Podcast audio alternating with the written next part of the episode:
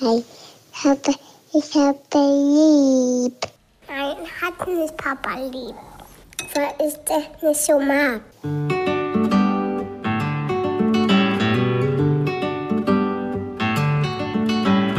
Das sind beste Vaterfreuden. Keine bösen Wörter.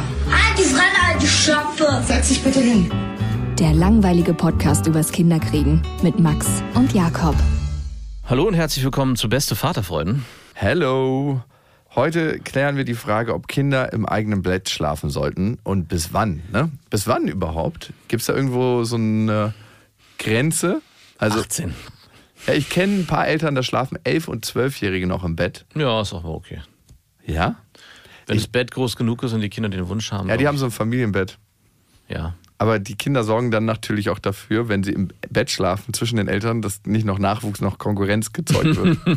das soll tatsächlich so ein genetisches Programm sein, dass Ah? Kinder auch deswegen gerne zwischen den Eltern schlafen. Das sind Kuckuckskinder. dass, ja, dass sie das verhindern, dass Nachwuchs kommt und Konkurrenz und ihre Wahrscheinlichkeit zu überleben gemindert wird. Du bist ja so ein richtiger Schlaufuchs. Woher weiß eigentlich ein Kuckuck, dass er, wenn er dort reingesetzt wird und auf, aus diesem Ei kommt, dass er die anderen Eier rauskicken muss? Das ist eine genetische Programmierung. Aber ist es nicht völliger Wahnsinn, dass du aus, di- direkt auf die Welt naja, kommst? es und ist doch immer das Gleiche in der Natur, wenn wir es einfach so sehen. Das ist was, was einer mal gemacht hat, das hat sich als evolutionären Vorteil herausgebildet und das, dieses Verhalten, diese genetische Programmierung ist dann natürlich weitergegeben worden bei den anderen und so hat sich das ausgebildet. Ja, ich finde es nur verrückt. Ich habe letztens so ein Video gesehen und dachte so, ey, eigentlich ist es schon Wahnsinn, dass so ein Ding zur Welt kommt und sofort weiß, okay, ich muss hier mal die anderen Eier rauskriegen. Alles ist Wahnsinn. Wenn du dir anguckst, eine Eizelle wird befruchtet und daraus entsteht ein kompletter Mensch, Ja. der irgendwann Bewusstsein entwickelt und darüber nachdenken kann, wie das alles entstanden ist und dieses Gespräch, was wir gerade hier führen, führt. Das ist schon eigentlich Wow! it's so mindblowing. Ein Gehirn, was über das eigene Gehirn nachdenken kann. Und trotzdem verkacken wir es gerade als Menschheit. Das ist doch der Wahnsinn, ne? Und zwar gehörig. Die Menschheit bezeichnet sich als intelligenteste Spezies, die jemals diesen Planeten bevölkert hat. Aber wir sind dumm genug, uns selbst abzuschaffen. Und das ist, finde ich, eigentlich ist das mindblowing. Ja. Das ist so mindblowing. Nochmal zur elementareren Frage. Ja. Sollten Kinder im eigenen Bett schlafen? Das klären wir heute. Aber ich muss ganz kurz nochmal auf die letzte Folge Bezug nehmen, der Jahrtag. Da hatten wir zum Schluss geklärt, dass ich endlich mal das Kinderzimmer so richtig, richtig schön ausgestalten sollte von meiner Tochter. Plus meine Ex-Freundin mit reinnehmen in den Entstehungsprozess und auch meine Tochter. Fragen deine Ex-Freundin. Äh, nicht, Kannst du das mal bitte organisieren? nicht einen Termin setzen, ey, ich würde gerne mein Zimmer einrichten, hast du da Zeit, sondern. so eine Befürchtung hast du. Ja, ich habe sofort die Befürchtung, dass daraus so ein, so ein, so ein Delegiermodus wird, sondern wirklich ganz offen äh, fragen und über den Wunsch, dass du das Beste für deine Tochter willst und über, dass ihr doch das Beste für eure Tochter wollt, du da ein bisschen Hilfe brauchst. Ich glaube, um Hilfe fragen in, in, bei sowas würde eure Beziehung noch mehr verbessern. Der alte Trick, ne? Um Hilfe fragen. Ja, aber nicht um Hilfe, hey, kannst du mir helfen? Nein, aber sobald du Frauen, speziell bei Frauen fällt es mir auf, um Hilfe fragst, ist sofort alles bei denen angeschaltet. So. Red es nicht kaputt. Nein, nee, nee, nee, nee. Du, du kennst doch meine Schulterverletzung. Das ist erst, wo ich es kürzlich wieder erfahren habe. Ja. Ich war wirklich, ah, das schaffe ich gerade nicht. Kannst du mir die Hose aufmachen? Gab es genau den Moment? Ja, nee, es gab schon die Momente, wo ich nicht aus meinem T-Shirt kam. Ah, okay. Aber die, wurde es dann aufgeschnitten mit so einer Arztschere? Oder Nee, wurde es aufgerissen wie beim Striptease. Nee, einfach über den Kopf. Und war das dann auch immer so, dass dann so, dass du so ein bisschen so au, au gemacht hast und dann so, ah, es tut mir so leid. Da unten geht's besser. Mhm. Mhm. Mhm. Aber ich habe darüber nachgedacht, klar, das Kinderzimmer ist noch ein bisschen Spartakus. Da könnte ein bisschen mehr sein. Da ist ein schönes Bett und das ist ein Bücherregal und ein Kleiderschrank. Die Spielsachen von ihr sind fast alle oben. Da sind ein paar Sitzmöglichkeiten drin und so, aber schöne Teppiche. Ja. Aber ja, so würde ich auch nicht gern ein Kinderzimmer haben. Das Hochbett und oben mit der Spielmöglichkeit. Aber es ist halt jetzt nicht wie bei euch. Aber ich habe draußen schon sehr viel gemacht. ja, das stimmt. Du hast draußen im Innenhof. Trampolin, ein Ja. Spielhaus, einen großen Sandkasten. Also alles neu gestaltet für Du hast sie. analog das, was wir in unserem großen Garten hast du bei dir im kleinen Garten. Du hast ein Trampolin, du hast ein, ein Baumhaus, du hast einen Buddelkasten gebaut, du hast einen großen Pool. Äh, nee, aber im Prinzip hast du eigentlich genau die gleichen Sachen im Innenhof. Für das ganze Haus, natürlich nicht nur für deine Tochter gebaut. Oder genau. bauen lassen. So, ich wollte mich nur noch mal rechtfertigen, dass ich das Gefühl nicht in mir fühlen muss. Ich glaube, Menschen rechtfertigen sich tatsächlich ganz, ganz oft, weil sie eigentlich das Gefühl nicht wahrnehmen wollen. Weil wenn du mich fragst, was es in mir ausgelöst hat, als du erzählt hast, hey, ich fühle mich da selber nicht wohl drin, wenn ich da reinkomme als erwachsener Mensch, dann dachte ich mir so, wow, das ist das Kinderzimmer, was du für deine Tochter gestaltet hast, die du über alles liebst. Ist das dein Ernst? Da dachte ich mir so, wow. Und dann habe ich mich erstmal schlecht gefühlt. Dann kamen richtig viele unangenehme Gefühle auf, so Schmerz, Traurigkeit. Und damit ich die nicht fühlen muss, rechtfertige ich mich. Na klar, wer nicht. Ich bin doch gar nicht so schlecht, wie, ich, Nee. wie du Ihr habt sagst. doch da im Innenhof was gebaut.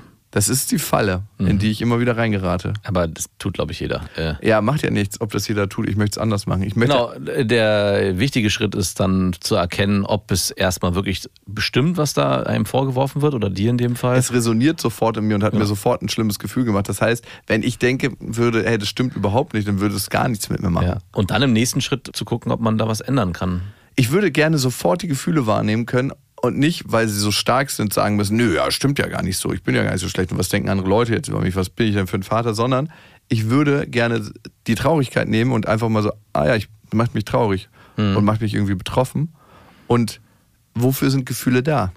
Emotionen, um eine Bewegung auszulösen. Und diesen Schmerz, den es in mir auslöst, nutzen, um ihr Zimmer weiter zu gestalten und schöner zu machen. Und du hast eine große Chance, weitere Beschäftigungsfelder für deine Tage mit deiner Tochter auszunutzen und positiv umzugestalten, weil wenn du deine Tochter mit integrierst in den Prozess, habt ihr ein gemeinsames Projekt, Ja. was am Ende sehr schön werden kann. Das ist richtig. Das ist gut. Aber ich weiß nicht, ob ich den Mut hätte. Ich hatte, glaube ich, auch angedeutet, ihr könnt ja auch selber die Wände bemalen. Oh, ey, ich, und für was ich, kennst du diese Kinderzimmer Ja. von Eltern früher, wo die Eltern gesagt haben, ja, wir haben das die Kinder ganz selbstständig äh, entscheiden lassen, wie sie das gestalten. Und du hast dann diese Wände gesehen, wo eigentlich nur Farbe rangeschmiert wurde in unterschiedlichster Form und Weise. Irgendwie versucht wurde, Graffitis zu machen, auch bei Jugendlichen, die dann irgendwie cool sein wollten. Das war dann alles so ein bisschen Assi. Äh, genau, das ist das Wort, was ich nicht aussprechen wollte. Assi.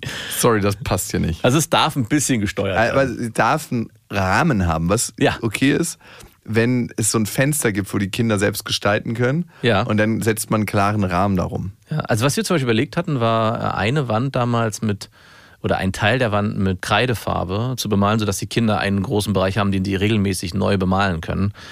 Das Geht auch mit Sprühdosen. Ja, geht auch mit Sp- aber den kannst du halt immer wieder neu bemalen. Ja, kannst du ja auch. Kannst du immer weiß übermalen Ja, und genau. und dann Vor allem Sprühdosen.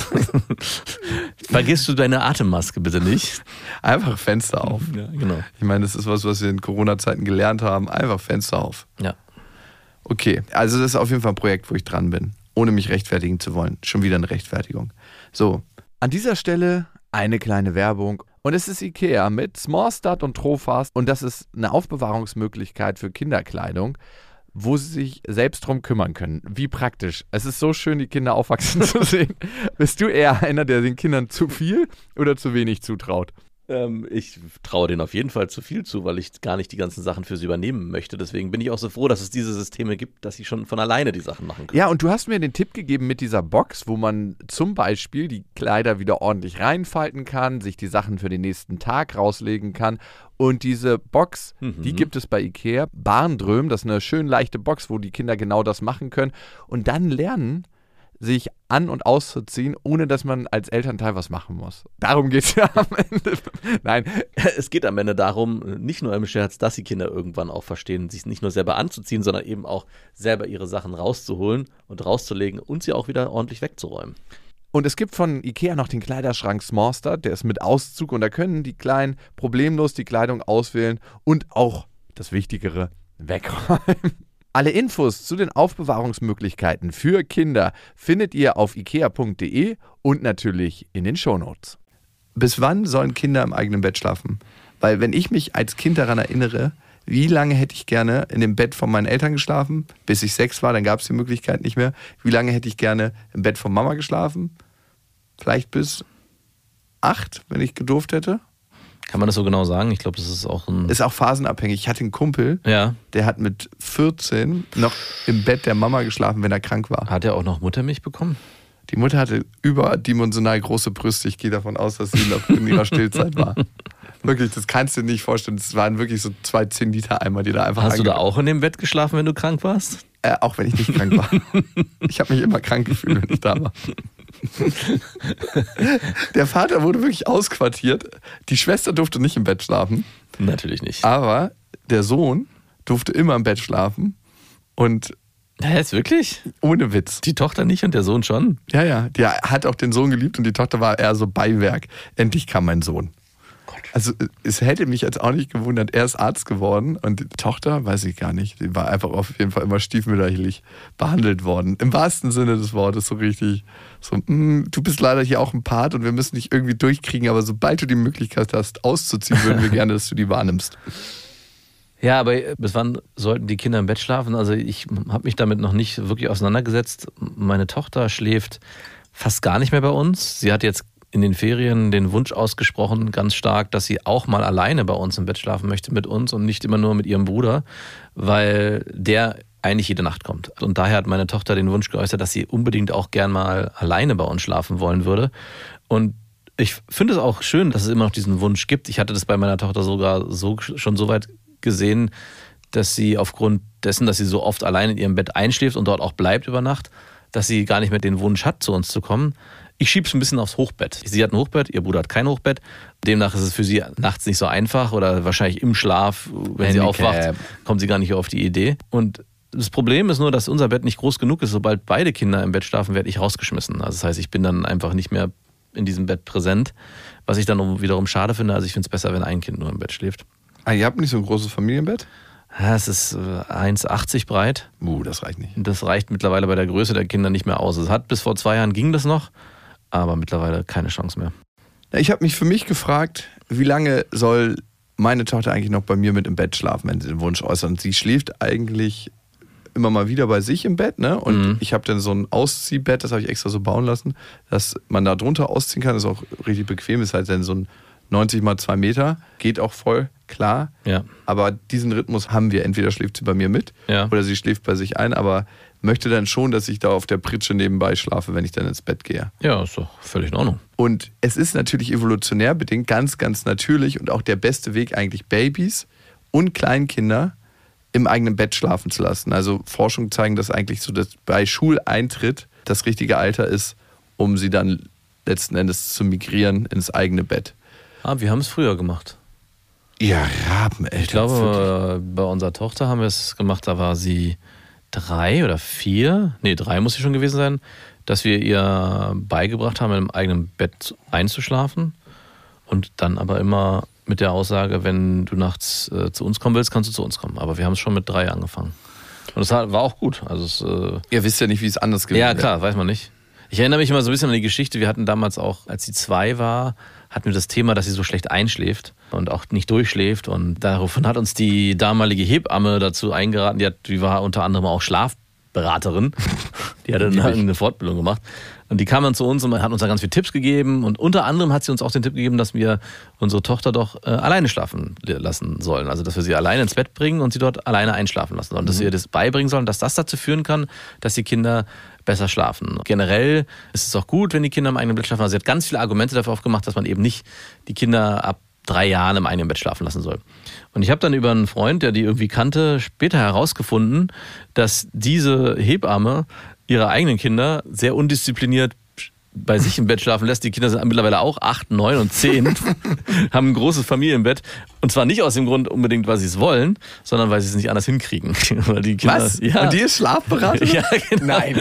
Und ich dachte so, ah, interessant. Der beste Schuster hat die schlechtesten Schuhe. Ich liebe es ja auch immer, wenn von Sozialpädagogen oder Kinder- und Jugendpsychologen die Kinder so maximal durchdrehen und auf die schiefe Bahn geraten. Das ist immer so, wo ich, das ist so ein inneres Bild, wo ich mir die Hände reibe einfach. Das gibt es gar nicht so, so selten, beziehungsweise ist es wahrscheinlich eine Wahrnehmungsverzerrung, weil man es da niemals erwarten würde. Und wenn es auftritt, denkt man so, ja, hab ich's mir doch gedacht. Ihr könnt das auch nicht besser. Auch auf Erwachsenenebene, erwartest du von einem Paartherapeuten, dass er in einer glücklichen Beziehung ist oder darf er auch glücklich geschieden sein? Er muss vor allem nicht glücklich sein, er darf auch einfach nur unglücklich geschieden sein. Darf er das? In meiner Welt schon. Also wir erwarten ja immer so von Psychologinnen und Psychologen und speziell von psychologischen PsychotherapeutInnen, dass sie so wahnsinnig gut alles im Griff haben. Ja, erwarte ich auch. Also dann musst du dir einfach mal angucken. Wir reden ja in den meisten Fällen immer nur über die Theorie und klar wissen wir in der Theorie, wie es funktioniert. Und für dich selber das anzuwenden, ist ja immer noch mal ein größerer Unterschied. Ja, aber wenn jemand sich so gut auskennt und so gut Bescheid Das ist weiß. ein bisschen die Frage, ob ein Fußballtrainer gut Fußball spielen muss. ja, selber. der hat im besten Fall mal richtig gut Fußball gespielt. Nicht immer. Nicht alle Fußballtrainer, die richtig, richtig gut sind, haben auch mal richtig gut Fußball gespielt. Ähm, Ist einfach so. Weiß ich nicht. Auf hoher Ebene, glaube ich, kannst du das Es Argument gibt nicht ein bringen. paar Fußballtrainer, die nicht super krass Fußball gespielt haben. Und trotzdem, klar, die Mehrzahl hat auch selber richtig gut Fußball gespielt. Ja, Ich würde fast sagen, nur 95 Prozent. Und So. die, die nicht äh, so gut waren, die waren dann an Positionen, wo zum Beispiel das nicht so augenscheinlich war, weil die, keine die Ahnung, waren. Mittelfeldspieler waren oder was weiß ich. Ah, ich glaube, die, das, das geht nicht auf. Und ich weiß, wo es So- aufgeht. so das, passiert, das passiert bei der, beim Jugendfußball und beim Kinderfußball ist es definitiv so, dass dort Trainer sind, die nie gut Fußball gespielt haben, manchmal nicht mal überhaupt einen Ball zwischen den Beinen hatten, sondern einfach nur bierbäuchig über den Platz brüllen. Äh, Das, davor, das war auch meine Angst, als ich damals meinen Sohn zum Fußball geschickt habe, dass wir uns genau so ein Trainer gegenübersteht. Aber es war dann war das zum Glück nicht so. Okay, dann ist ja gut. Also ich glaube tendenziell, dass Psychologinnen und Psychologen einen ganz guten Blick auf die meisten Dinge haben, dass sie natürlich auch ihren Struggle haben und nicht alle Sachen richtig gut in den Griff kriegen. Ey, sonst würden wir jetzt den Podcast auch nicht machen können, wenn ich alle Sachen im Griff hätte. Also, Nee, aber es, also okay, äh, es gibt nochmal einen Unterschied, finde ich, wenn jemand sagt, ich habe das verstanden und ich kann äh, reflektiere mich selber und äh, erkenne Situationen und deswegen erkenne ich die Situation auch bei dir. Aber es gibt bestimmte Bereiche in der, Ja. in der Therapie und dafür, dazu gehört für Okay. mich schon Es Paartherapeuten, die ganz unglücklich in Beziehungen hin und her schlittern, ja, schwierig. Zum Beispiel. Oder Ernährungsberaterinnen, die selber sehr, sehr stark übergewichtig sind, schwierig. Oder Sozialpädagogen, die selber keine Kinder haben und auch irgendwie, wenn sie Kinder haben, vielleicht auch das, wie du schon beschreibst, ne, Kinder, die irgendwie komplett am Rad drehen. Da kann man nicht mal sagen, ja, es ist irgendwie. bei der genetischen Auswahl Ja. einfach äh, Pech gehabt. oder man schämt sich oder sagt einfach, das sind nicht meine leiblichen Kinder, die habe ich adoptiert, dafür kann ich nichts. Oder, was natürlich auch ist, bei einer Schlafexpertin, wenn die Kinder nicht schlafen. Auch schwierig. Exakt. Aber wahrscheinlich ist sie deshalb Schlafexpertin geworden. Ja, wahrscheinlich. Weil sie wahrscheinlich das selber anwenden wollte und dann gemerkt hat, ach verdammt. Ah, ich werde lieber Expertin, bevor ich es selber bei mir mache. Gut, im beruflichen Kontext habe ich ein paar Menschen kennengelernt, die Kinder hatten, die sehr, sehr lange im Bett geschlafen haben, der Eltern. Und meistens war das für die Frau total okay und so, ach, der braucht das, der kleine Junge. Und der Mann so, yo, ich schlafe jetzt schon seit acht Jahren im fucking Kinderzimmer. Ja. Und bei uns läuft einfach nichts mehr. Wir leben in einer Zweck-WG, wo wir ein Kind großziehen. Ja. Und das finde ich dann problematisch, wenn die Beziehung der Eltern leidet und aber auch, wenn vielleicht das Kind genutzt wird, um einen Konflikt zu puffern, der eh schon ansteht. Ja. Also vielleicht hätten die sich schon getrennt, wenn, Hypothese, wenn die kein Kind hätten. Ne? Ja. Und das nicht zwischen ihnen ligen würde. Ich glaube, da gibt es viele. Ja, das ist, finde ich, der spannende Part. Aber Forschungsergebnisse zeigen, also die Forschung geht tendenziell in die Richtung, dass man sagt, so bis zum Grundschulalter ist eigentlich eine sehr, sehr wertvolle Zeit, weil Kinder natürlich mit den Eltern weniger Sorgen haben beim Schlaf. Evolutionär war es für das Kind überlebensnotwendig, nah bei den Eltern zu liegen und nicht irgendwo in einer, einer anderen Höhle, weil es dann den Fressfeinden ausgeliefert war. Ja. Und dieses genetische Programm läuft natürlich noch in allen ab, dass sie jetzt mittlerweile in einer verschlossenen Wohnung sind, wo gar nichts passieren kann. Das checken wir alle gar nicht. Wie ist denn das bei deiner Ex-Freundin? Schläft sie da in ihrem eigenen Zimmer oder? Mhm, mit dem Bett, Bett. Die hat so ein Beistellbett. Immer äh, konsequent, ohne Frage? Also, oder. Äh, Ja. Okay. Immer da mit drin. Also, aber eigentlich auch wie bei dir. Also, du schläfst nicht in deinem Bett, aber es schläft immer bei jemand bei ihr. Ja, ein. eigentlich schon. Hm, okay. Aber bei mir hat sie jetzt auch gar kein Problem einzuschlafen. Also sie schläft ein, auch alleine. Ja. Ne? Also ich lese ihr dann was vor und sage dann, hey, ich tüdel noch ein bisschen im Haus rum. Wenn irgendwas ist, kommst du einfach raus. Sie kommt nie raus, weil sie sich das manchmal, glaube ich, nicht traut. Darum gucke ich auch oft nach, wo, ob sie schon eingeschlafen ist oder nicht. Mhm. Und dann schläft sie und dann komme ich irgendwie um 12 oder um 1 und lege mich entweder auf die Pritsche daneben oder wenn sie im großen Bett schläft, Ja. lege ich mich auch ins Bett. Und sie wacht auch nie auf in der Zeit. Selten. Also, bei unserem Sohn ist es auch so, dass wir eigentlich ihn immer noch, er ist jetzt viereinhalb Jahre, wird jetzt fünf im November, dass wir eigentlich immer noch gemeinsam mit ihm einschlafen. Also, bei meiner Tochter war ich da, waren wir da viel, viel härter, dass wir schon sehr früh angefangen haben, hey, du musst auch lernen, alleine einzuschlafen. Und das haben wir richtig mit ihr geübt. Bei ihrem Bruder versuchen wir das immer wieder, aber es klappt irgendwie nicht. Wir können uns, wir sind da immer so, es ist irgendwie, ich meine, du hast nur ein Kind, wir haben zwei.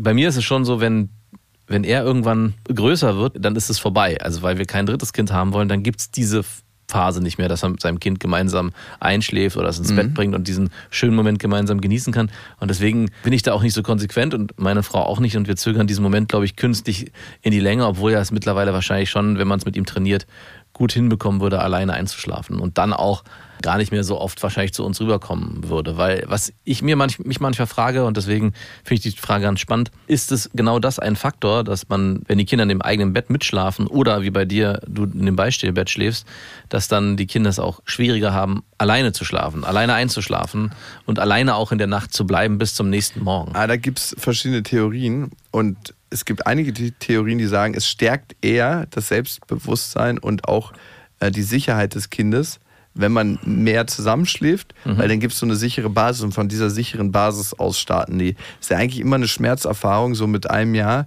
in einem gesonderten Zimmer zu sein, ganz alleine, Ja. nicht zu wissen, was passiert, die Geräusche auch zu hören. Ab da bist du eigentlich dann auf dich alleine gestellt. Ne? Und unser Bewusstsein für Gefahren ist ja leider evolutionär noch in den Kinderschuhen, also 10.000 Jahre zurück. Das heißt, ein Türknacken, irgendwie ge- komische Geräusche kann ja immer bedeuten, dass ein Fressfeind, irgendeiner, der mich als Baby wegholen will. Ist leider so. Ja. Und deswegen macht es da Sinn, hey, Kinder irgendwie nah am Körper und nah bei sich zu haben. Ist ja, auch, ist ja auch schön. ist auch schön. Andererseits musst du ja auch sehen, wenn eine Beziehung unendlich drunter leidet und die Eltern vielleicht auch nicht zum ins Schlaf finden, weil das Kind mit im Bett liegt oder der Vater denkt, er zerquetscht das Kind, könnte er sich entweder einen neuen Platz suchen oder, aber kann man da auch einen Mittelweg finden. Ne? Ja. Und da muss man einfach die verschiedenen Bedarfe sich angucken und schauen, was ist für diese spezielle Familie das Richtige. Ich glaube, so eine Grundstruktur rüberzubügeln und zu sagen, jedes Kind muss, bis es eingeschult wird, bei, bei der Familie im Bett schlafen, ist natürlich Bullshit. Eigener Wille, Kinder auch mit selbstbestimmen lassen. Es gibt auch viele Kinder, die irgendwann das Bett verlassen mit zwei, Ja. drei, weil sie sagen, okay, jetzt habe ich hier alles an Nestwärme mitgenommen, was ich brauche. Und Ja, bei, bei meiner Tochter ist es oft so schon gewesen, dass sie so unruhig war bei uns, dass wir dann immer gesagt haben, sag, möchtest du vielleicht in deinem eigenen Bett schlafen? Und sie ist dann, hat es bejaht, ist dann, wir haben sie dann rübergebracht und sie ist in ihrem eigenen Bett viel besser eingeschlafen. Und es kommt hinzu, in der Schulzeit haben wir die Erfahrung gemacht, wenn sie bei sich schläft, schläft sie auch besser und ist am nächsten Ah, Tag viel ausgeruhter. Mhm, ja, ja, klar. Und wie führt man sowas ein, wenn man sagt, hey, man will sein Kind irgendwie darauf trainieren, mehr alleine zu schlafen? Einschlafrituale, das ist ja ultra wichtig. So Ja. lange, lange Einschlafrituale, wo man sagt, man hat so ganz feste Riten, die man durchgeht, dass man vielleicht auch ein Spray holt, so ein Lavendelspray fürs Kopfkissen oder was auch immer. Aber diesen Tipp, den habe ich mir ja von dir abgeguckt, das habe ich einmal probiert. Das steht jetzt immer noch in diesem- meinem Schrank, dieses Lavendelspray, weil äh, mein Sohn meinte die ganze Zeit, Papa, das stinkt so, mach das weg. Und ich habe es nicht mehr wegbekommen, weil natürlich dieses Kissen eingespült war. Kissen umdrehen. Vor anderthalb Jahren habe ich das, glaube ich, gemacht. Äh, Ja, du bist drauf reingefallen. ich bin voll drauf reingefallen. Also ich, ich kann dieses Lavendelspray nicht empfehlen. Ich kann es empfehlen, ich finde es cool. Vielleicht ist bei deinem Lavendelspray auch irgendwas anderes noch drin. Ja. Schlaf jetzt. Zwei Pumps im Gesicht und dann ist das Kind nach einer Minute eingeschlafen. Meine Augen brennen so. Das muss so sein. Darum macht sie besser zu jetzt. Aber das finde ich jetzt schon ein guter und gangbarer Weg. Ey, ich wollte dich mal eine andere Sache fragen. Ich habe eine Situation in meiner Kita erlebt. Hui. dachte mir, Ah, so, deine Kita, da freue ich mich immer. ey, also es ist ja sowieso schon auf meiner Hassliste ganz oben, dass ich in der Kita putzen muss alle drei Monate. Ja, es- Wirklich, also es ist so, denke ich mir so, ey, es ist schon, kriegen das ganze Geld, ne? Und dann gibt es auch so eine Kita-Gebühr und so. Das ist eine ultra schöne Kita, keine Frage. Und ich finde, die ist pädagogisch wertvoll und die machen das alles super, super gut. Allerdings ist es mir immer ein Dorn im Auge, in dieser Kita putzen zu müssen, plus noch die ganzen Handtücher zu waschen und immer noch einen Blumenstrauß im Zeitalter der Nachhaltigkeit, einen fetten Blumenstrauß dann auch hinzuballern. Kauft ihr den bei der Tankstelle oder? Nee, ich kaufe den immer in so einem richtig guten, edlen Blumenladen, wo es immer so schöne Sträuße gibt. Weil du erkennst ja diese kitschigen Scheißsträuße und diese richtig schönen Sträuße. Und diese schönen Sträuße, die so auch so künstlerisch sind und wo einfach Floristik noch so ein richtiges Handwerk ist, die kosten einfach mit den gleichen Blumen gefühlt doppelt so viel. Aber so ein Strauß, du willst ja dann auch nicht hinten anstehen als Elternteil, der diesen Gibt es da so ein Blumenstrauß-Battle in dieser Kita? Nee, aber es ist schon, wird immer schon so richtig aufrecht reingegangen, wenn man so einen richtig schönen Blumenstrauß dabei Ich hätte eigentlich erwartet, dass in der Waldorf-Kita die äh, Sträuße äh, am Wegesrand gepflückt werden. an der dann- Autobahn, Ja. während man vorbeifährt mit 180. Und, und dann, dann natürlich auch nur Ausblüher, die irgendwie schon ihren Samen verteilt haben, sodass man sie dann auch pflücken darf und sie dann auf dem Tisch stehen, so ein kleines so Gläschen. ein Feldblumen. Ja, so und im Winter ist, sind es dann gedörrte Zweige. Ja, und äh, Eicheln und sowas, was man so aufspießt und die dann sind. Oh, das ist ja dann nochmal mit Arbeit verbunden. Auf jeden Fall war ich wieder dran. Boah, schon wieder, du warst doch gerade erst dran. Ich, gefühlt bist du immer dran, weil es so ein Horrorszenario ist, dass du da fünf Stunden in dieser fucking Kita rumputzt. Ja. Und dann habe ich eine Mutter gefragt, hey, darf man eigentlich auch so einen Putzdienst einsetzen? Und dann war es so, ja, wusstest du das nicht? das machen ganz, ganz viele. Oh nein. Und das war eine Information, die einfach von allen ferngehalten wurde, zumindest von mir, so dass alle Eltern so, so ja, das, der Putzdienst macht uns nichts aus. ja, weil ihr das verdammt nochmal auslagert. Und das war so eine Frechheit. Und dann habe ich noch erfahren, Ja. und das finde ich, geht ja richtig in die Mafia-Richtung, Ja. dass man die Tochter von der einen Leitung einfach engagieren kann, dass sie das für einen macht. Nein. Doch. Wirklich. Ja. Family Business. Muss man dir, ist die teurer als. Äh, Ich habe den Preis noch nicht erfahren, aber ich werde es safe machen. Ja, auf jeden Fall. Also ich dachte mir so, ey, vor allem, die kann ja nichts gegen die Putzleistung ihrer Tochter Nein. sagen. Das ist ja so, schon wieder richtig gut geputzt. In Klammern hat meine Tochter Und der. Blumenstrauß vom Wegesrand, toll. Genau, da gebe ich ihr nämlich auch gleich Geld mit und lasse das dann die auch machen. Ja, klar. Aber was für, ich dachte, wir sind- wir hier Wie viele Putzdienste hast du denn schon hinter dir, bevor diese wi- wichtige. Drei oder vier. Boah, ist auf jeden Fall zu viel. Ja, aber gut. Irgendwie fühlt man sich auch gut danach. Ne? Das hat auch was Gutes. Das ist so, ja, das habe ich jetzt, ich habe hier den Raum für meine Tochter geschaffen. Mein Putzen ist ätzend, auch bei mir zu Hause, aufräumen und so. Aber jedes Mal, wenn es passiert ist und wenn ich es mache, fühle ich mich gut. Ich meine, du, wenn du jetzt Zeit hast, könntest du ja hier putzen. Ne, Voll gerne. es erzeugt diese äußere Ordnung kreieren, das ist so wie das Bett morgens machen, Ja. erzeugt innere Ordnung. Na, es ist so. Wenn du dich daran zurückerinnerst, Warum putzen die in der Waldorf-Kita eigentlich nicht mit ihren Kindern zusammen? Na, dann bräuchten die so viel Equipment und diese ganzen natürlichen Sachen, die reinigen ja auch nicht so gut. Ja, ich erwarte eigentlich, dass, äh, dass die ganzen Putzutensilien selbst gebastelt werden Mhm. und auch Seifen und sowas und äh, Spülmittel, alles auch selbstständig hergestellt wird aus natürlichen. Eigentlich eine voll gute Idee. Werde ich mal vorschlagen. Also ich wollte mich schon gegen diesen Blumenstrauß erwehren, aber ich will da jetzt auch Passt nicht. eigentlich auch gar nicht zur Waldorf. Also mal ganz ernsthaft, es ist für mich nicht wirklich Waldorf, da so einen schönen 50-Euro-Blumenstrauß hinzustellen. Und du könntest da richtig Revolution auslösen. Ja, ey, am die- Ende ist ja Waldorf, ich, im Namen Waldorfs.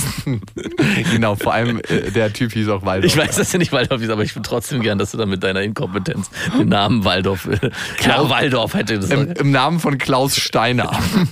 Nein, Der hätte das nicht so gewollt. das wäre auch ein schlimmer Name. Nee, der hätte es vielleicht nicht gewollt, keine Ahnung. Aber ich weiß immer nicht, wie viel darf man vorpreschen in der eigenen Kita. Also wie viel darf man da anbringen, kann bevor das Kind einfach hinten angesch... Die Aggression, die ich eigentlich auf deinen Vater habe, werde ich jetzt an dir auslassen, weil du bist die Brut deines Vaters. Ja. Also da, äh, man muss extrem vorsichtig sein in der eigenen Kita. Und in meiner Kita trillern die auch immer so ganz freundlich. Ja,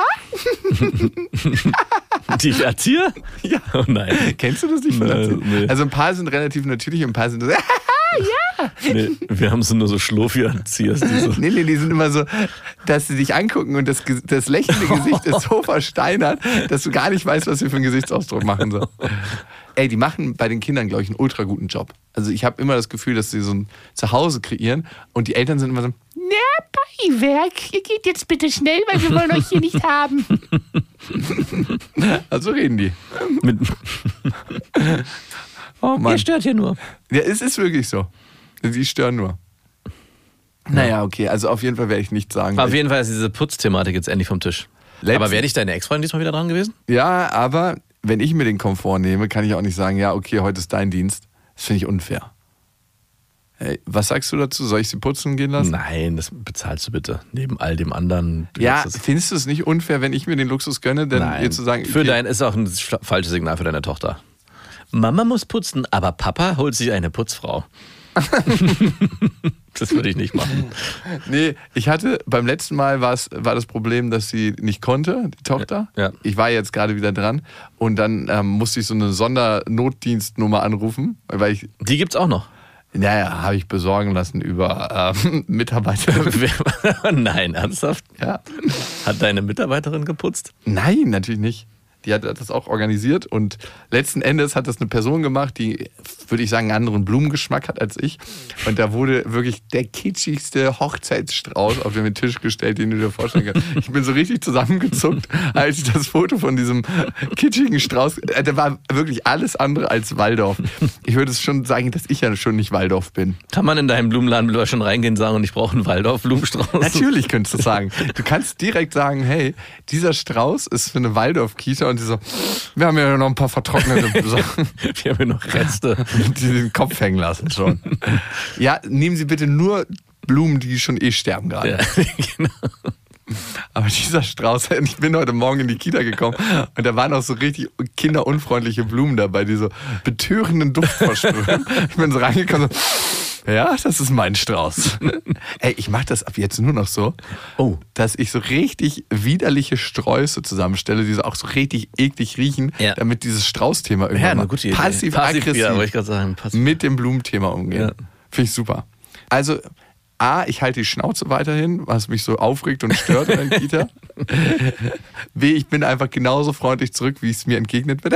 Ja, natürlich können wir das machen. Gar kein Problem. Ich freue mich. Gib mir doch mal den Schlüssel zum Putzen. Am Ende will ich auch nicht respektlos sein. Ich meine, die haben eine Tochter, die haben mich in der Hand. Ja, klar. Und Gibt es ja mittlerweile schon so ein schönes Vaterprojekt, was du dort erleitest? So ein Handwerkerprojekt oder sowas? Du dich zu hast Ich verknallt weiß ja, dass ich ähm, gesagt habe, dass ich handwerklich sehr Ja, talentiert bin leider. und auch total gerne baue. Und das stimmt ja auch beides. Ich bin handwerklich sehr tal- talentiert und ich baue auch sehr gerne. Ich mache es nur nie. Ja. Oder fast nie, weil ich da mir nicht die Zeit für nehme. Und jedes handwerkliche Projekt, was bisher anstand, wurde dort von Frauenkollektiv umgesetzt. Wirklich. ja. Aber fand ich auch schön. Die haben es gut gemeistert. Also steht ja auch außer Frage. Natürlich. Okay, weiter geht's. Wir haben gutes Feedback bekommen. lieber Jakob, lieber Max. Übrigens, die beste Tischlerin, die ich kenne, ist eine Frau. Ja. Aber der beste Tischler, den ich kenne, ist ein Mann. Wow. Schön gegendert auf jeden Fall. Nein, war ein Spaß. Ich wollte euch mal Danke für euren Podcast sagen. Ich habe euch entdeckt, als meine Freundin letztes Jahr schwanger wurde. Es ist unser erstes Kind. Auch wenn es geplant und absolut gewollt war, im Gegensatz zu dir, Jakob, hey, bei mir war es auch gewollt, aber nicht geplant, plagen einen natürlich Unsicherheit. Negative Gefühle äh, werden damit assoziiert. Dazu kam noch, dass wir im schönen Hamburg keine Hebamme ergattern konnten. Und ergattern ist das richtige Wort, ne? Äh, auch in Berlin ist ergattern das richtige Wort. Bei manchen Stellen denkt man so, eine Hebamme auf 632.000 Schwangere? Bisschen viel. Ja, ich meine, Hebammen allgemein in Deutschland werden Steine in den Weg gelegt. So. Das ist so ein wichtiges Berufsfeld und Versicherungen, die Verdienstmöglichkeiten, alles sehr schwierig. Gut, weiter damit. Im Verlauf der Schwangerschaft habe ich all eure Folgen von Beste Vaterfreunden gehört, sogar die zensierten. Hä? Hä? Es gibt zensierte? Und was soll ich sagen? Unsere Tochter ist seit zwei Wochen da und alles läuft bestens. Es fühlt sich für mich absolut natürlich an. Trotz der anfänglichen Unsicherheiten klappt alles wunderbar. Aus meiner Sicht habt ihr daran zumindest für mich einen großen Anteil. Klar gibt der Podcast nicht die Antworten auf alles, aber Was? durch eure offenen und ehrlichen Gespräche gehe ich mit vielen Situationen souveräner um, weil ich weiß, andere haben da auch schon verkackt. Dafür auf jeden Fall ein dickes Dankeschön. Und übrigens finde ich eure Folgen mit Gästen extrem wertvoll, da die Dynamik im Gespräch mit Dritten nochmal besser funktioniert und zu spannenden Diskussionen führt. Gerne mehr davon. Ja, da müssen wir sagen, die Statistik zeigt was anderes, aber trotzdem danke für den Input. Wir machen es weiter, ab und zu. Ab und zu, am Ende ist es ja ein Podcast, wo wir uns beglücken wollen und nicht irgendwie ähm, mit Gästinnen das Gleiche tun wollen. Aber ey, zu manchen Themen ist es sinnvoll, Leute da zu haben und zu gucken, äh, wie können wir da noch mehr Expertise reinbringen. Auf jeden Fall vielen, vielen Dank für dein Feedback. Wir hatten ja mal die These aufgestellt, dass es für mich vielleicht ganz sinnvoll sein könnte, ein Au-pair dazu zu holen. Kultureller Austausch und ähm, ich hätte jemanden da, der abends äh, Wache hält. Wache hält. Ja, wenn ich mal zum Beispiel Sport machen gehen will oder so. Okay. Aber ich habe mich noch nicht dazu entschieden und Martha hat geschrieben, Wie steht denn deine Ex-Freundin dazu? findet das super. Ja, fände sie gut? Ja, sie hatte eigentlich die Grundidee. Ah. Ist das dann für dich das OP oder für euch beide? Für beide. Und es ist dann auch. Ja, sie wohnt allerdings, müsste dann bei Ja, mir wohnen. genau, das wäre das, was mich am meisten stören würde beim Dass sie- Au pair, dass sie halt immer präsent ist. Ich, wir hatten ja auch einen Urlaub, eine Familie mit einem Au pair gesehen. Das Au pair war auch dabei und ist halt auch immer wie so ein, So ein Geist. wie so ein zweites großes Kind. Das war ein sehr junges Au pair. Ich hab, würde die so auf ja, gerade mal 18 oder so schätzen. Ich weiß ja nicht, wie alt Au pairs sind in der Regel. Ja, barely legal, würde ich sagen. Äh, und vielleicht, ja, keine Ahnung. Aber mich würde das ziemlich nerven, in dem Familienkontext immer noch eine zusätzliche fremde Person zu haben, die ja so integriert werden muss, dass sie keine fremde Person mehr ist. Und es besteht natürlich die Gefahr, dass das Au pair so nah bei den Kindern ist, dass man selber als Eltern sich obsolet macht und dann auch in diese Komfortsituation kommt, ach, das macht das Au pair. Spiel mal mit dem Au pair. da Und so war es in dem Urlaub auch. Es war wirklich, das Kind hat irgendwie gesagt, ja, ich hab, hat irgendwie gegessen und habe es nicht hinbekommen und dieses Au pair ist sofort hingerannt und die Eltern haben schon gar nicht mehr diese bedürfnisorientierte Art gehabt, überhaupt auf ihre Kinder zu gucken, sondern sie haben sich einfach für sich nur noch um sich gekümmert. Und ich weiß nicht, klar, das ist natürlich sehr komfortabel, aber nimmt auch ein bisschen was weg vom Elternsein. Ganz minimal. Die waren wahrscheinlich schon beruflich in Führungspositionen und haben dann nur noch delegiert und haben das auf die Kindererziehung angewandt. Kann das sein? Sie, die eine war Ärztin und die an- er war Informatiker und Projektleiter, glaube ich. Ah, okay. Ja, dann liegt meine Vermutung ja wirklich nicht nah. Okay. Doch, ich glaube, die liegt sehr nah. Alter, Ironie. Dann musste sie klarer so, klarer kennzeichnen. Ey, ich dachte, das wäre klar. Wow. Dass du mal die Ironiekurve bei mir nicht kriegst. Na, man muss, also ich finde schon, dass man bei der Ironie zumindest ein bisschen. Als Arzt nicht delegieren, als Arzt delegierst du ultra. Ja, ich weiß, ich weiß. Deswegen habe ich ja gesagt. Projektleiter im IT, hm, ja. An dieser Stelle eine Werbung und es ist Thermomix. Ich meine, Thermomix kennt eigentlich jeder, nur weiß man immer nicht, was der alles kann. Das ist wirklich krass. Also für mich ist er richtig, richtig gut, wenn ich Soßen mache. Das heißt, man kann nebenbei die ganzen Sachen fertig machen und eigentlich muss man ja so eine Soße so ständig schlagen und ist eigentlich beschäftigt und kann nicht mehr die anderen Sachen machen. Das kann der Thermomix. Der äh, Thermomix kann kneten, der ist eine Küchenwaage. Er ist gleichzeitig ein Dampfgarer.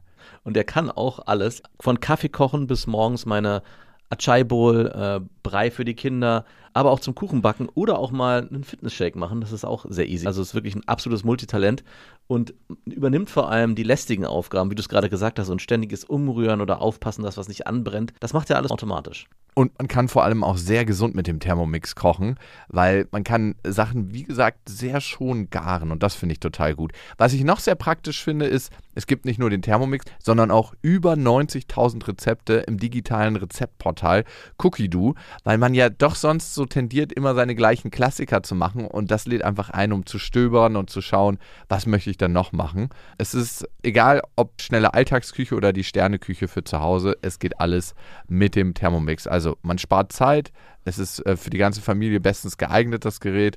Mit dem Thermomix spart ihr auf jeden Fall Zeit beim Kochen und es klingt sehr, sehr gut. Also ich frage mich immer, darf man das sagen, ich habe gekocht oder muss man das sagen, wir haben gekocht?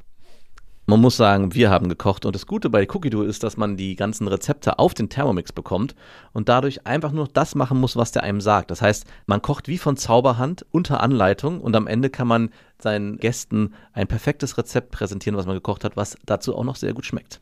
Oder sich selber, das geht natürlich auch. Und wenn ihr euch jetzt auch für einen Thermomix interessiert, findet ihr natürlich alle Infos auf thermomix.de und den Link zu Thermomix und alle Infos findet ihr auch nochmal in unseren Shownotes. Kommen wir zu der Mail von der Hörerin. Sie hat uns geschrieben an beste.bestefreundin.de mit dem Betreff Vaterfreuden. Und das ist mal ganz wichtig, damit die auch hier in dem Postfach landen und sortiert werden können. Übrigens, falls ihr gerade im Internet unterwegs seid, wir freuen uns immer über eure Abos von dem Podcast, wenn ihr uns weiterempfehlt an Freunde oder Bekannte oder Leute, die ihr nicht mögt. Und wenn ihr Bewertungen da lasst, bei Spotify ist das möglich und aber auch bei Apple Podcast. Ich habe gerade eure Folge über Au pairs gehört und kann als ehemaliges Au pair nur fragen, Braucht ihr das und vor allem möchtet ihr das? Es gibt natürlich viele Vorteile für das Programm und der kulturelle Austausch ist für Familien sehr bereichernd.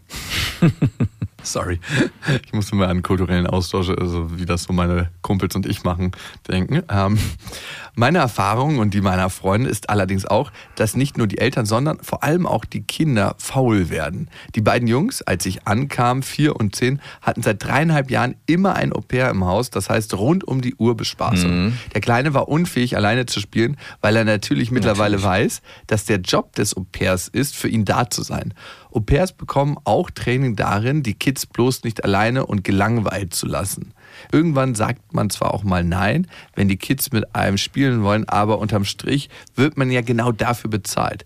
Neben alleine spielen waren auch das Zimmer aufräumen, die Haustür selber aufschließen, selbstständig anfangen, Hausaufgaben zu machen, ein kleines Essen zuzubereiten, die die beiden Jungs nicht konnten oder selbstständig machen mussten, weil immer eine motivierende junge Frau da war, die sie fragen konnten. Meine Au-pair-Freunde haben das alles durch die Bank weg so erlebt. Das heißt, wenn ihr euch ein Au-pair holt, erzieht ihr eigentlich euer Kind zur Unselbstständigkeit. Und das ist ein guter Blick Ha. auf das Ganze. Klar könnte es jetzt auch ein super Au-pair sein, die genau diese Prozesse durchläuft mit dem Kind, aber wir haben ja über ein Au-pair gesprochen und nicht über eine ausgebildete Sozialpädagogin oder über eine Übermutter oder über einen Übervater, die das alles schon weiß.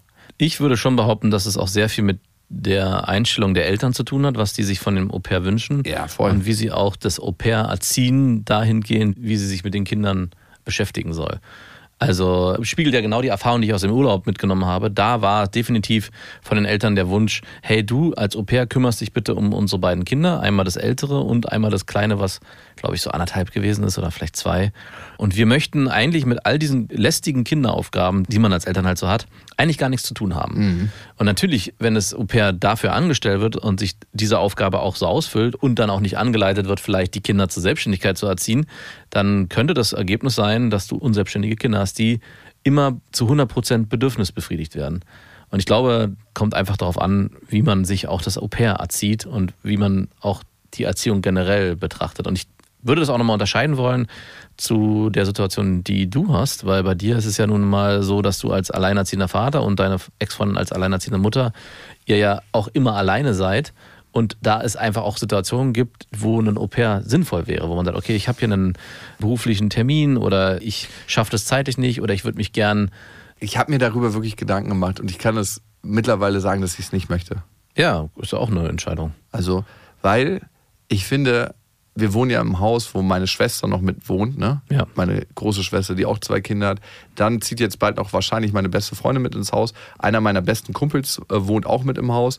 Gibt so viele Möglichkeiten, wo sie im Hauskontext richtig gut aufgefangen werden kann, falls mal irgendwie Not an der Frau oder Not am Mann ist, dass wir das eigentlich nicht brauchen. Meine Mutter kommt einmal die Woche, die ist im Kindergarten. Also wir sind schon in einer verdammten Luxusposition. Ihr seid Ja. eine Großfamilie eigentlich. Eigentlich also ein Großfamilienhaus. Ja, ein Großfamilienhaus. Mehr Generationenhaushalt. Und eigentlich ist es eine Qualität, die ich total schön finde, Klar. dass dieses Gemeinschaftshaus da ist, wo sie mal nach oben kann, zu meinem Kumpel, wo sie mal zur Nachbarin gehen kann.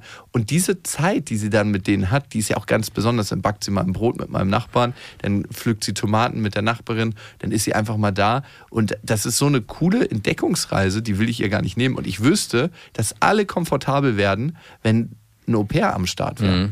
Weil dann ist es ja so, ja, mach du mal das und dann geht's ab. Und auch selber, das ist so, ich bin froh darüber, dass es bei uns keinen Fahrstuhl in den fünften Stock gibt, dass ich immer die Treppen laufen muss. Es Was? gibt gar keine andere Möglichkeit. Ja, also es gibt so ein großes Netz an Leuten, die mithelfen irgendwie. Ein Kind wird von einem ganzen Dorf erzogen. Außer, by the way, von meinem Vater. Rat mal in viereinhalb Jahren, wie oft er schon mal gefragt hat, ob er was mit meiner Tochter machen kann. Ey, ich vermute mal, wenn du so fragst, nicht einmal. Das ist krass eigentlich, ne? Echt krass, ja. Dass er noch nicht einmal gefragt hat. Würde Ey. mich als äh, Sohn auch enttäuschen. Es ist so selbstverständlich für mich, dass mein Vater es niemals fragen würde. Ich glaube, meine Tochter wird auch jetzt mittlerweile vielleicht mit ihm mitgehen, aber ich hatte es letztens die Situation, hat sie ihre Großeltern aufgezählt und sie konnte ihren Urgroßvater aufzählen und ihre Uroma. Ihr ist aber nicht der Name von ihrem Opa eingefallen. und ich dachte so, hä, ist jetzt schon so lange her, dass ihr euch nicht mehr gesehen habt? Ja, bestimmt schon zweieinhalb Monate. Ach krass. Weil er nie fragt, ne? Er fragt nie. Also er käme nicht auf die Idee. Und ich glaube, wir haben auch nur mit ihm Zeit verbracht auf einer bestimmten Ebene, weil meine Eltern ja getrennt waren und da gab es irgendwie so diesen Rhythmus, den Ja. man eingehalten hat. Ne? Aber ich wüsste nicht, wenn ihm das völlig selbstständig überlassen worden wäre, ob er gefragt hätte, hey, ich möchte mal mit meinen Kindern Zeit verbringen. Also klar, es gab immer die gemeinsamen Urlaube und so, vielleicht da, aber sonst so Routinezeit oder hey, ich nehme mir einmal im Monat Zeit für meine Enkeltochter. Einmal im Monat ist gar nicht so wenig. Nee, es ist eigentlich ganz schön viel. Also es ist nicht ganz schön viel, aber es ist schon, zumindest wenn es regelmäßig passiert, äh, kann man auch den Wunsch erkennen, hey, die wollen mit ihr auch Zeit verbringen. Hast du mal deinen Bruder gefragt, ob er mal seinen Sohn vorbeibringen will? Aber für mich ist auch die Frage, würde ich das selber als Großvater machen? Würde ich meine Enkelkinder sehen wollen? Also äh, es ist spannend, dass du es fragst, weil ich habe das ein ähnliches ähm, Ding ja mit meinen Eltern, wo wenn meine Eltern fragen, es ist vor allem mein Vater. Ach, mein, dein Vater fragt aktiv. der fragt, der hat auch den, den starken Wunsch danach, aber auch der ist halt von der Er Organisation. kann nicht mehr. Ja, es war von einer Organisation, das ist halt einfach würde schwierig. aber ich kann nicht mehr. Wir sind auch nicht einfach mittlerweile, muss man sagen. Also ähm, Ich hätte auch immer, wenn man deine Frau und dich in ihrem Erziehungsstil sieht und wie ihr das alles gestaltet, da tritt man einfach ein verdammt großes Erbe an. nee, ja, nee, aber Das ist immer so, mach mal besser, Tiger hier. Nee, überhaupt nicht. Also die Kinder dürfen, wenn sie woanders sind, äh, sind die vogelfrei. Da dürfen die machen, was sie wollen. Auch bei Oma. Äh, die waren ja mit den, mit ihren Eltern von meiner Frau im Urlaub. Da erzählte mir dann meine Tochter, ja, wir haben morgens immer übrigens äh, auf dem Pad Spiele gespielt und, äh, und irgendwelche Serien geguckt. Ich so, ah, ja, interessant. Ja, weil alle noch schlafen wollten. Ich so, okay, aber das ist dann auch der Rahmen, in dem es für mich egal ist. Genau, das ist immer die Frage, inwieweit greift man da ein? Ich Ja. bin letztens auf den Innenhof gekommen und dann hat meine Ex-Freundin mit meiner Tochter so ein richtig ungesundes Eis gegessen. Ja. Und ich war innerlich schon so sofort so, dass es so einmal so hochgeschossen ist und ich so, ja, aber fucking ist ihre Sache und Ja. wenn ich mit ihr darüber reden möchte, nicht vor unserer Tochter. Ja, genau. Und ich untergrabe jedes Mal ihre Kompetenz als Mama, was auch total schmerzhaft ist, wenn ich da irgendwie sage, ey, was esst ihr da für ein Scheißeis? Und Lilla spürt es halt auch, diesen Konflikt. In, und äh, was, vielleicht nicht genau, was da passiert, aber irgendwas zwischen euch. Und es muss halt in der Situation auch nicht sein. Voll, voll, voll, voll. Also ganz, ganz klare Sache. Und wenn meine Mama irgendwas macht mit ihr oder sagt, hey, wir sind gestern erst um 21 Uhr ins Bett gegangen, sie wollte einfach nicht einschlafen, dann weiß ich auch, dass sie einfach noch irgendwie was gemacht haben Ja, ja. bis 20.50 Uhr und natürlich schläft sie nicht in 10 Minuten ein. und es ist auch in Ordnung. Ja. Weil dann, wenn ich das Vertrauen habe, meine Tochter zu übergeben, muss ich auch das Vertrauen haben, dass meine Mutter das hinkriegt, Ja. wie sie es auch mit ihren anderen Kindern irgendwie hingekriegt hat. Sonst kannst du dein Kind nicht übergeben. Die Konsequenz kannst du ja genauso Die Frage wäre jetzt, wenn mein Vater fragt, Ja. ob sie bei ihm sein könnte über ein Wochenende, würde ich meine Tochter überhaupt dahin geben? ziehen. Ja. Und die Antwort ist wahrscheinlich, wenn er das alleine machen sollte, ähm, hätte ich nicht so ein gutes Gefühl in dem Alter, wo sie gerade ist. Wahrscheinlich würde die nächste Frage lauten, wer ist denn da noch da? Ja. Ach, äh, deine Tochter ist noch mit da? Okay, dann ja. Also ja, gut, bei, meiner, bei meinen Schwestern hätte ich jetzt überhaupt gar Nee, nee, keinen meine ich ja. In dem Moment, wo du dann, ja, okay, meine Schwester ist auch da, dann wäre das okay. Also bei meinen beiden Schwestern hätte ich jetzt gar kein Thema, wenn Ja. meine Tochter da ist. Da ist sie auch öfter. Ja. Und da ist überhaupt gar kein Problem. Ich meine, mal, aber Kunststück, die sind ja auch beide, also die eine ist Lehrerin und die andere ist Erzieherin. Ich meine nicht, dass man vom Berufswegen dann dafür geeignet ist, aber ja, das Man hat ich, zumindest ein Skillset schon mal mitbekommen, wo man in der Theorie weiß, wie es funktionieren funktioniert. könnte. Und wie es in der Praxis funktioniert, ist ja dann nochmal was anderes. Aber ich habe es ja schon ganz oft gesehen in Live-Situationen, wenn so Kinderhorden sind, wo, von denen ich einfach nur verschluckt werde und ein weiteres Kind werde, was einfach ein bisschen tyrannischer ist als alle anderen Kinder und zu Sachen anleitet, die man eigentlich nicht machen sollte, ist sie einfach so so jemand, so, so ein Dirigent, der so mit ganz, ganz feinen Handbewegungen alles leitet und alle Kinder haben Spaß und sind in der Gruppendynamik. Zurück zu deinem Vater. Ja, da habe ich auf einer anderen Art und Weise, das ist ähnlich wie mit deinem Vater, das ist eher so, dass meine Mutter nach meinen Kindern eigentlich, ich glaube am Anfang schon gefragt hat, aber mittlerweile ist es gar nicht mehr. Das hat natürlich auch damit zu tun, dass ich mich sehr wenig melde. Also es ist so ein gegenseitiges Ding. Aber da frage ich mich auch, wie viel Zeit und Energie soll ich eigentlich da reinstecken, weil es auch immer eine Diskussion ist zwischen mir und meiner Frau, dass meine Kinder meine Eltern kennenlernen. Und du hattest gefragt, wie ist es irgendwann, wenn du vielleicht mal Großvater bist? Möchtest du Zeit mit deinen Enkelkindern verbringen? Und ich jetzt in der Situation, ich, in der ich bin und das auch erlebe mit den Eltern meiner Frau, habe diesen Wunsch schon, weil ich auch sehe, wie schön das sein kann, wenn man den Rahmen dafür geschaffen hat, wie es jetzt bei uns ist oder wie es bei dir ist, wo das auch einfach möglich ist und wo auch alle Seiten Interesse daran haben und auch alles sich äh, so ergibt, dass auch alle was sich daraus ziehen können, dass es für alle ein positives Erlebnis ist. Das sind so Gegebenheiten. Und ich sage auch immer zu meiner Frau, weswegen ich dann auch im, im inneren Konflikt bin mit meinen Eltern, weil ich sage, hey, eigentlich müssten meine Eltern mal wieder meine Kinder sehen, weil irgendwann kommt ja auch der Punkt, wo meine Kinder so groß sind, dass sie ausgezogen sind und mit uns einfach weniger Kontakt haben. Und ich würde mir schon wünschen, dass meine Kinder trotzdem immer noch regelmäßig irgendwie mit uns, ja, weiß nicht, an Geburtstagen oder auch über das hinaus oder wenn sie auch mal eigene Kinder haben, mit uns Zeit verbringen. Aber ich, ich lebe es gerade halt überhaupt nicht vor. Also meine Eltern sind fast gar nicht mehr präsent, ihre Eltern sind sehr stark präsent und meine Frau meinte dann so ganz schnippisch, naja, bei mir wird es so sein, bei dir bin ich mir dann nicht so sicher. Wo sie recht hat. Wo sie recht hat, hat sie Und recht. wenn ihr dann noch getrennt werdet. Oh. Aber ich schaffe jetzt mittlerweile. Ich habe Das Ganz kurz, gemacht. ich wollte da nochmal einwagen. Und das, was du gerade sagst mit dem Getrenntsein. Ich hatte letztens so eine Situation, da ging es auch um die Diskussion, dass meine Eltern gefragt haben, können sie die Kinder haben? Und es war so kompliziert mit meiner Frau, das auszuhandeln, weil die mittlerweile auch so den Hals voll hat, weil es immer so kompliziert ist und weil sie auch sagt, hey, die sind jetzt sechs Wochen in Jetzt meldest du dich? Jetzt hat ihr sechs, Ferien, sechs Wochen Ferien und jetzt in der letzten Ferienwoche, okay. Das ist so wie eine Affäre, die sich immer nur zum Bimsen meldet. Und ich hatte dann in dem Okay, Moment, sorry, falscher Vergleich. und ich hatte in dem Moment sofort den Gedanken, ey, wenn wir getrennt wären, was das für ein Pain wäre, mit meinen, ich müsste dir, ich müsste um Sorgerecht klagen, ich würde die Kinder zu mir holen, weil ich würde die ja niemals sehen dürfen, weil es heißt, ja, morgen sind sie beim Reiten, dann könnte es sein, dass sie danach vielleicht bei ihren Nachbarn Die sind leider schon wollen verabredet. und deswegen am übernächsten Tag morgens nicht äh, wach genug sind oder zu müde sind. Deswegen würde ich, und dann müssen sie sich am Tag darauf ausruhen, ja, ich könnte den Termin anbieten in drei Wochen am Freitag um 10 Uhr. Fucking hell, ey. Und äh, ich dachte so, um Gottes Willen, ich müsste die Kinder zu mir nehmen und du müsstest mit mir die Termine ausmachen, weil ich wäre entspannter. Krass, krass, krass, krass. Aber so würde es wahrscheinlich laufen, ne? Also zumindest hatte ich das kurz vor Augen, dieses Szenario. Äh, Ja, ich kreiere jetzt eine Situation, nämlich, das weiß mein Vater noch gar nicht, in Südafrika.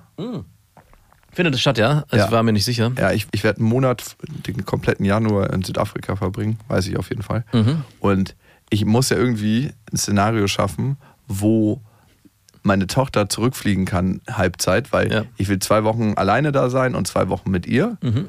Und dann habe ich überlegt, wie mache ich das, ne? Also ich hätte meine Ex-Freundin mitnehmen können. Uh, Oder mein Vater kommt ja mit, Ja. Weil er sich das auch gewünscht hat und so. Aber der wird den kompletten Monat bleiben. Und dann brauche ich jemanden, die kann ja nicht alleine mit, äh, die wird ja dann fünf, zurückfliegen. ich glaube, es gibt äh, Flugbegleiterinnen dafür. ja, du willst ein Kind nicht zehn Stunden alleine im Flugzeug lassen. Ja, aber, aber es gibt. Und durch den ganzen Prozess, das dauert dann, dann ist sie einfach 14 Stunden mit einer fremden Person. Ja, ich weiß, aber ich. ich Mit vier? Really? Würdest du es machen? nein, ich auf gar keinen Fall. Das war das war eine Du Testfrage. hast ja eine kleine. Ich wollte diese Nummer ein. Ich dachte, da kommt. Ah, okay. Wusste ich gar nicht, dass es die Möglichkeit gibt. Das Ja, ich hatte vielleicht gedacht, dass das vielleicht kommt. Also in Notfällen würde ich safe machen. ja. ja, in Notfällen. Dann kann sie über sich hinauswachsen. ja, in Notfällen. Du hast doch Robby dabei, Aber- deinen kleinen Flugbegleiter. aber mal ganz ehrlich, Jakob, ist das nicht ein Notfall? Es ist eine Art Notfall. Du, Du willst recht. ja alleine Urlaub machen und Ja. das ist ein Notfall. Du hast vollkommen recht, es ist ein Notfall. Nein, aber ich nehme meine Mutter mit. Die Ach, die ganze Zeit? nee, die zwei Wochen. Achso. Ja, die kann jetzt nicht hinfliegen und sie abholen. Ich dachte, die fliegt hin und holt sie an. Nein, die will auch natürlich dort sein. Und dann kreiere ich das quasi. Ich miete ein größeres Haus, wo alle sein können. Wie, und dann sind da dein Vater, deine Mutter, die getrennt sind, du und deine Tochter. Warum ist deine Ex-Freundin nicht da? Das äh, würde eigentlich nur Sinn ergeben. Ja, dann müssten auch noch die anderen Frauen von meinem Vater da sein, mit denen er in einer offenen Beziehung lebt, in einer wilden Ehe. Das wäre ja wirklich ein Haus voller Frauen. Das Freudenhaus. Das Frauenhaus. Oh Gott, oh Gott. Nein, das geht nicht. Also, also habe ich tatsächlich, ich weiß nicht, das wäre komisch, wenn sie auch mitkommen. Vielleicht, wenn sie sich verändert hat. wenn ich mich verändert habe, müsste es ja auch heißen. Nee, im Moment ist das Szenario so und dann bin ich gespannt, wie das wird. Mhm. Und ich glaube, es wird schön. Also es wird schön für alle Beteiligten und dann fliegt sie halt mit meiner Mama zurück. Ja. Weil ich würde sie wahrscheinlich, ich wüsste noch nicht mal, ob ich sie mit meinem Vater alleine zurückfliegen lassen würde. Wow, so krass.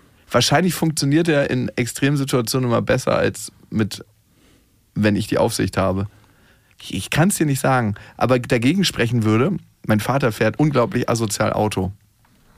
Und ich denke mir, manchmal macht er das, um mich zu provozieren. Wirklich so, so Dinge, also du gerätst gerade so, bist ultra müde auf, einem, auf einer Strecke in Skiurlaub und du nickst so ein bisschen ein und dann macht er eine Vollbremsung, weil er die Entfernung falsch eingeschätzt hat und einfach gerast ist, wo man nicht rasen durfte.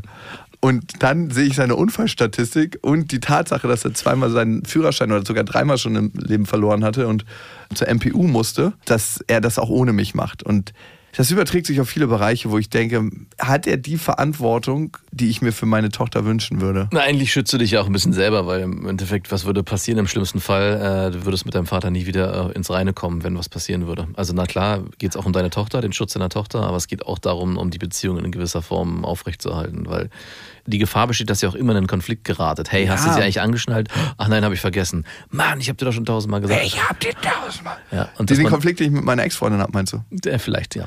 Ja. Wäre ein ganz spannender Konflikt. Bist du auch so, wenn Besucherkinder da sind, dass du mit denen nochmal übervorsichtiger bist und die weniger dürfen als dein eigenes Kind?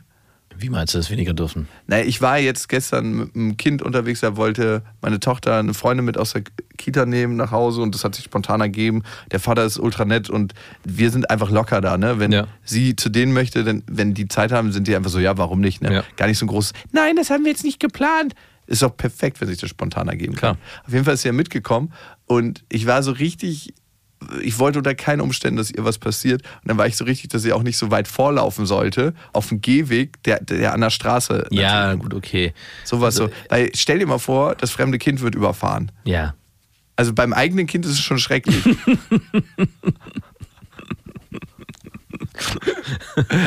Ich würde mein Kind zum Schutz des anderen vor den Laster werfen. Nimm das Kind, Laster. In der Hoffnung, dass das eigene Kind das andere, den Laster genügend ausbremst. Und in der Zeitung Jetzt hast du genug gefressen. in der Zeitung steht, zwei Kinder tot, Vater vor, warf Kind vor den Laster. Zum, um das andere Kind zu schützen, das Besucherkind. Warum haben sie sich eigentlich nicht selbst davor geworfen? Dann hätte, ich Frage. Dann hätte ich nicht werfen können. Das ist mir in dem Moment nicht gekommen. Der Laster wollte einfach nur ein Kind fressen. So schnell war ich in dem Moment nicht, aber guter Punkt fürs nächste Mal. Oh Gott, oh Gott. Ja, gut. äh, Alles geklärt, würde ich sagen, für dieses glaube Mal. auch, ja. Oh, Mic Drop. Ihr Lieben, ihr könnt uns natürlich abonnieren, überall, wo es Podcasts gibt und vor allem eine Bewertung hinterlassen bei Apple Podcasts und bei Spotify. Darüber freuen wir uns sehr. Wir sind im Internet und irgendwann, irgendwann hören wir uns wieder. Vielleicht auch ganz bald. Macht's gut. Das waren Beste Vaterfreuden mit Max und Jakob. Jetzt auf iTunes, Spotify, Deezer und YouTube.